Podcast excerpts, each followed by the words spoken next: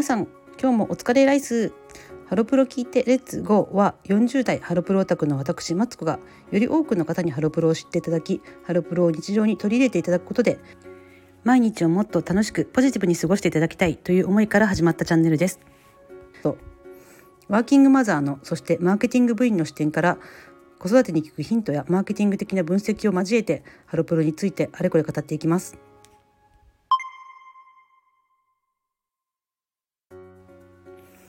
さて、まあ、今週から2週目に入るわけですけど、えー、1週目はねとりあえず朝5時に配信していたんですが、えー、ちょっとね考えてみたらオープニングで皆さん今日もお疲れライスそしてクロージングで明日も頼まっていきましょうって言ってることもあるので、えー、配信時間を夕方にしようかなと思っています。のでちょっとまあまた変えるかもしれないですけどとりあえず夕方配信でやってみたいと思います。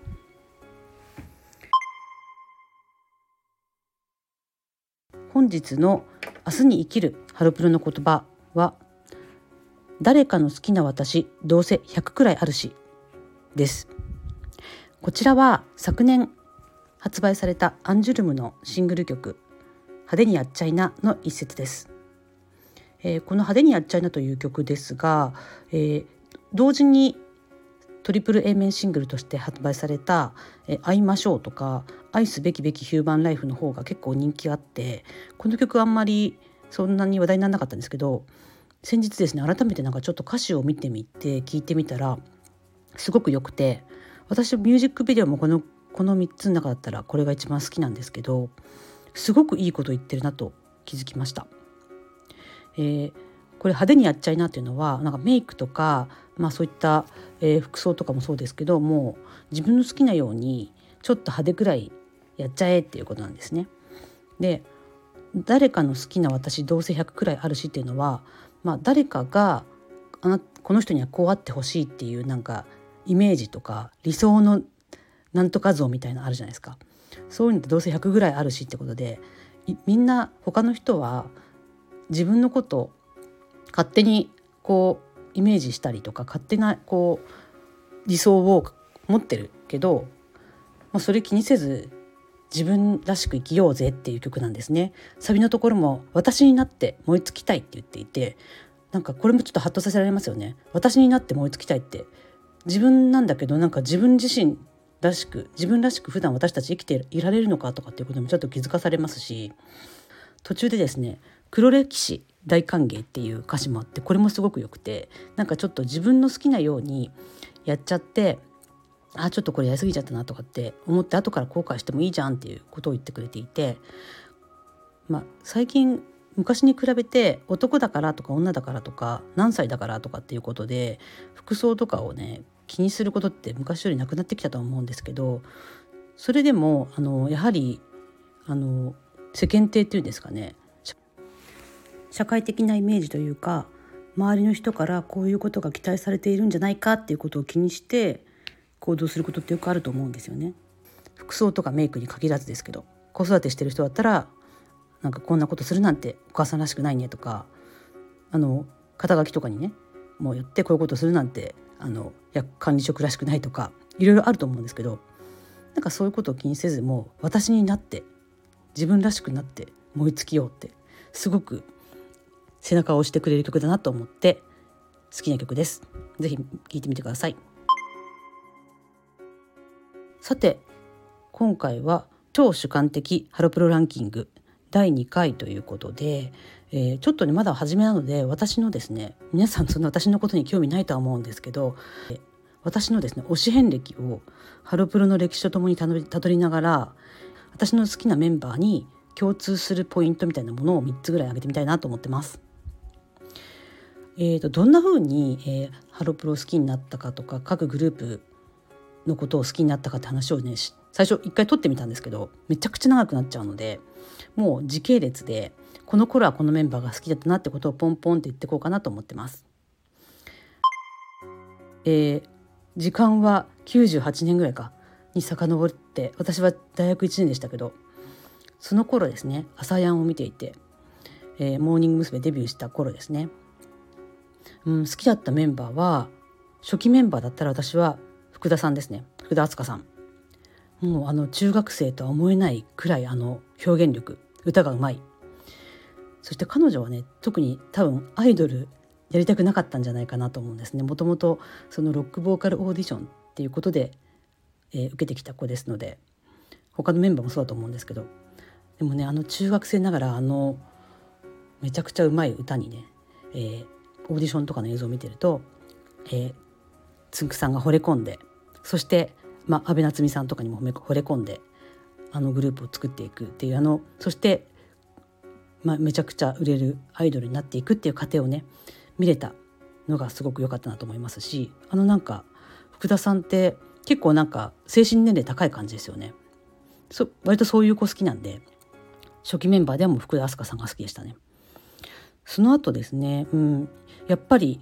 次は後藤真希さんですね。後藤さんももうあの入ってきた時のあの衝撃。中学生なのに金髪で。ちょっと育ち悪そうなんだけどもうめっちゃ花があって、えー、実はねあの歌もうまいんですけどダンスもうまかったり割とこう何て言うのかな。あんな見た目で一見こう個性強すぎて集団行動できない人かなって思いきやすごくあの人格者というかメンバーからもう信頼されている人でなんかそういうとこも含めてすごく良かったなと思ってます。後藤さんはすごい今も好きですね。その後4期は私は加護さんでしたね。加護さんが好きでした。やっぱり彼女もすごく花があってなんか歌もうまかったし人気ありましたよね。そして5期だったら私は今野さんが好きでしたね、まあ、別に歌とかうまくないんだけどなんか賢そうでちょっと素敵な感じであおっとりしてる感じがねちょっとまた違和感があってあのグループに愛好が入ってくるっていうのも面白かったですしなんかファン結構多かったですよね今野さんも特定のファンが。それからロッキーだったら私は亀井さんが当時は好きでしたけど後から考えるとなんか田中玲奈さんとかってすごかったんだなって今もね全くこうビジュアルとか変わらずにこう同じペースでずっとずっと歌うまくてずっと体型も顔もあの仕事へのスタンスとかも維持しながらずっと続いてるってすごいなと思う。多分持って生まれた子やっぱりあれも、えー、タレント性みたいなところをね、えー、最近すごいなと思って再評価してるとこです。その後ですねあまりしばらくハロプロ興味なくて Berryz工房とか℃-ute とかがデビューした頃とかも全然チェックしてなかったんですけど、まあ、2009年頃に、えー、℃-ute にはまったんですね、まあ、そのハマったきっかけについてはまたちょっと別の時にお話ししたいと思ってるんですがその頃からまた見出してちょうど、えー、都会っ子純情の頃だったので有原さんとか、えー、梅田さんが卒業するちょっと前ぐらいですかね。キュートね最初に好きだったのは私は中島さんですね。あのダンスが上手くて足が長くてその都会っ子純情ぐらいの時ってすごくねビジュアルも良くてね人気がこう上昇中でなんかあのあんまりガツガツしてないんだけど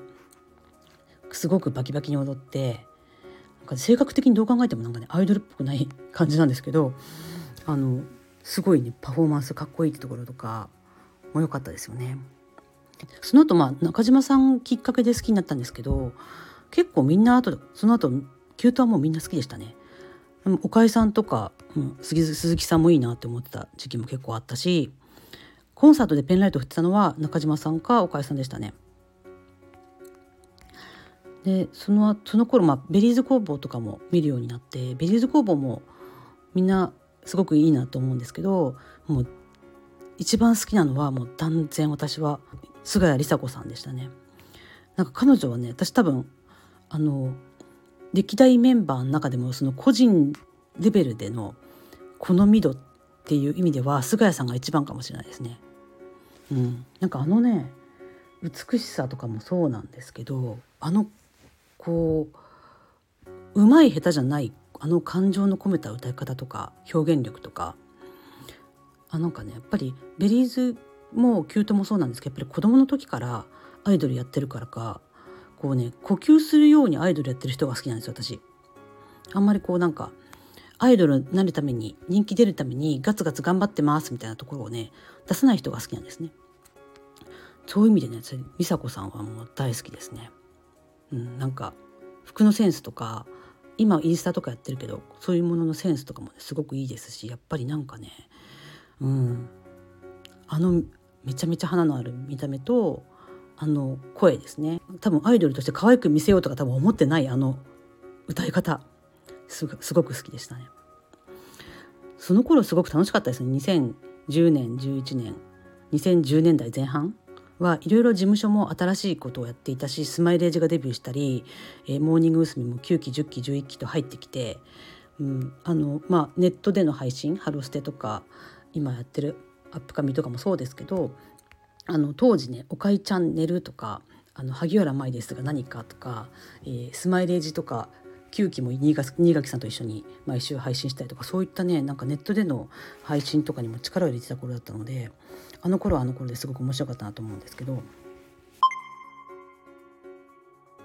モーニング娘。はね9期ぐらいからやっぱりまた見るようになって9期はもうねみんな好きなんですけど鞘師さんがやっぱりね好きでしたねやっぱ彼女が入ってすごく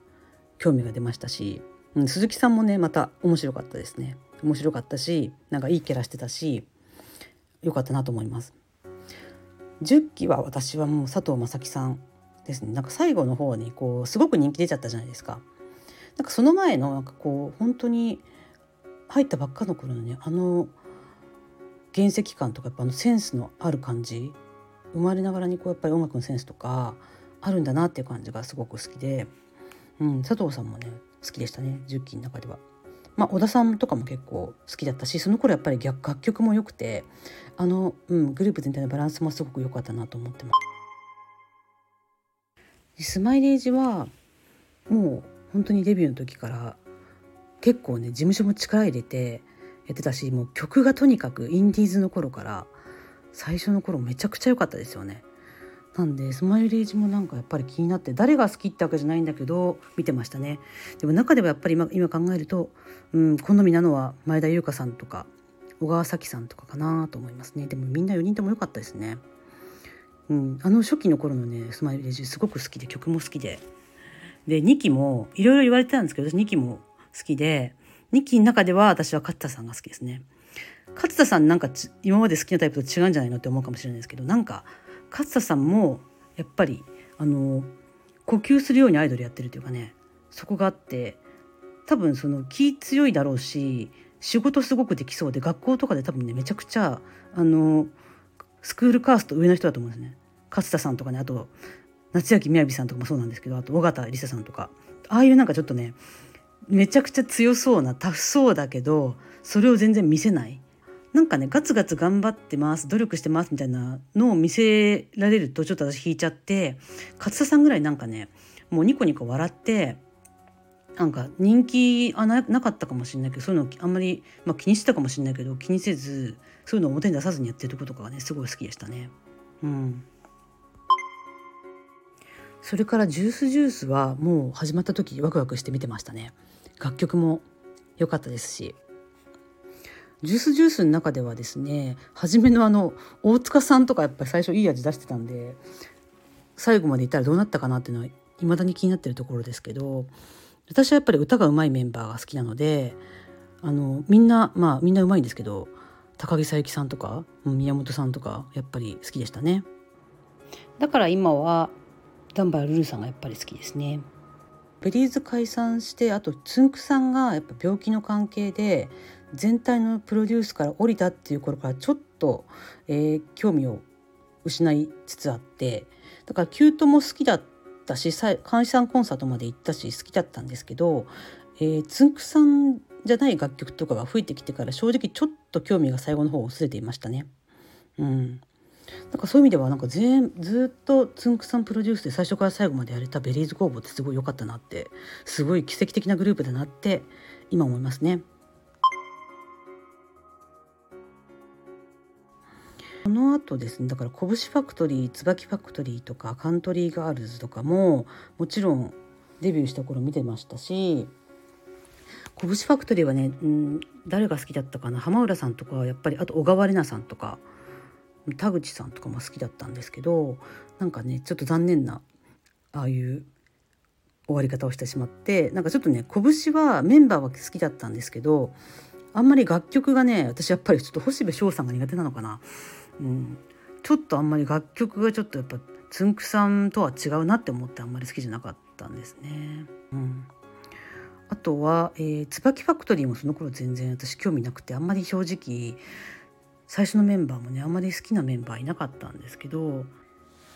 2番目に入ってきた途中から入ってきた3人は結構好きですかね。うん、小野小野田さんはそうでもないですけど秋山さんとかお水小野瑞穂さんは結構好きですね。で後から入ってきたリトルキャメリアまあすごく興味ありますね。なんかあのやっぱりメンバーがあの4人が入ってきてから私椿にも興味出てきました。あとはちょっと一回も遡りますけどアンジュルムになってからは私はあのもうやめちゃったんですけど相川さん好きでなんか私今その小林さんとか福田マリンさんとか好きな人多分相川さんも好きだったのかもしれないああいうちょっとね文化レベルの高い子でめちゃくちゃおしゃれですよね、うん、なんか全然勝田勝田さんよりとかより全然おしゃれだと思うんでああいう素でおしゃれな、まあ、ちょっと芸術一家の生まれってこともあって、うん、ああいう子はね、うん、なんか好きでしたね相川さんとか。ねうん、アンジュルムはやっぱりグループ名変えてリブランディングっていうかねしてよかったなと思いますしでもねうん一番あの時あまり2000だから1789年ぐらい興味なかったんだけどあのアンジュルムはあの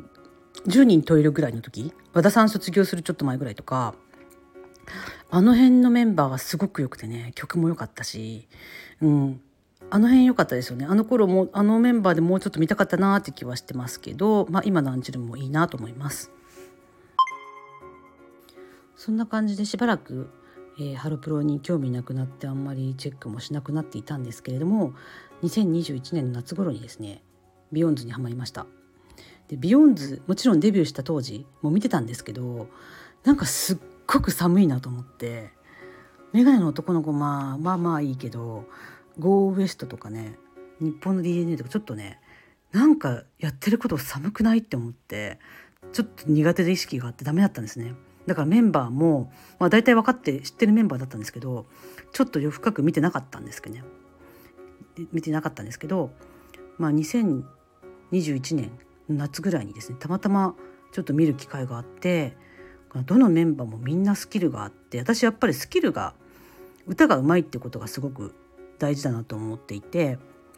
みんな歌えるしこうああいうちょっとね芝居がかったものとか難しい曲とかもやりきるところがやっぱりいいなと思ってちょっと、うん、曲はあんま好きじゃないけど BEYOOOOONDSいいなって思って気になったんですね。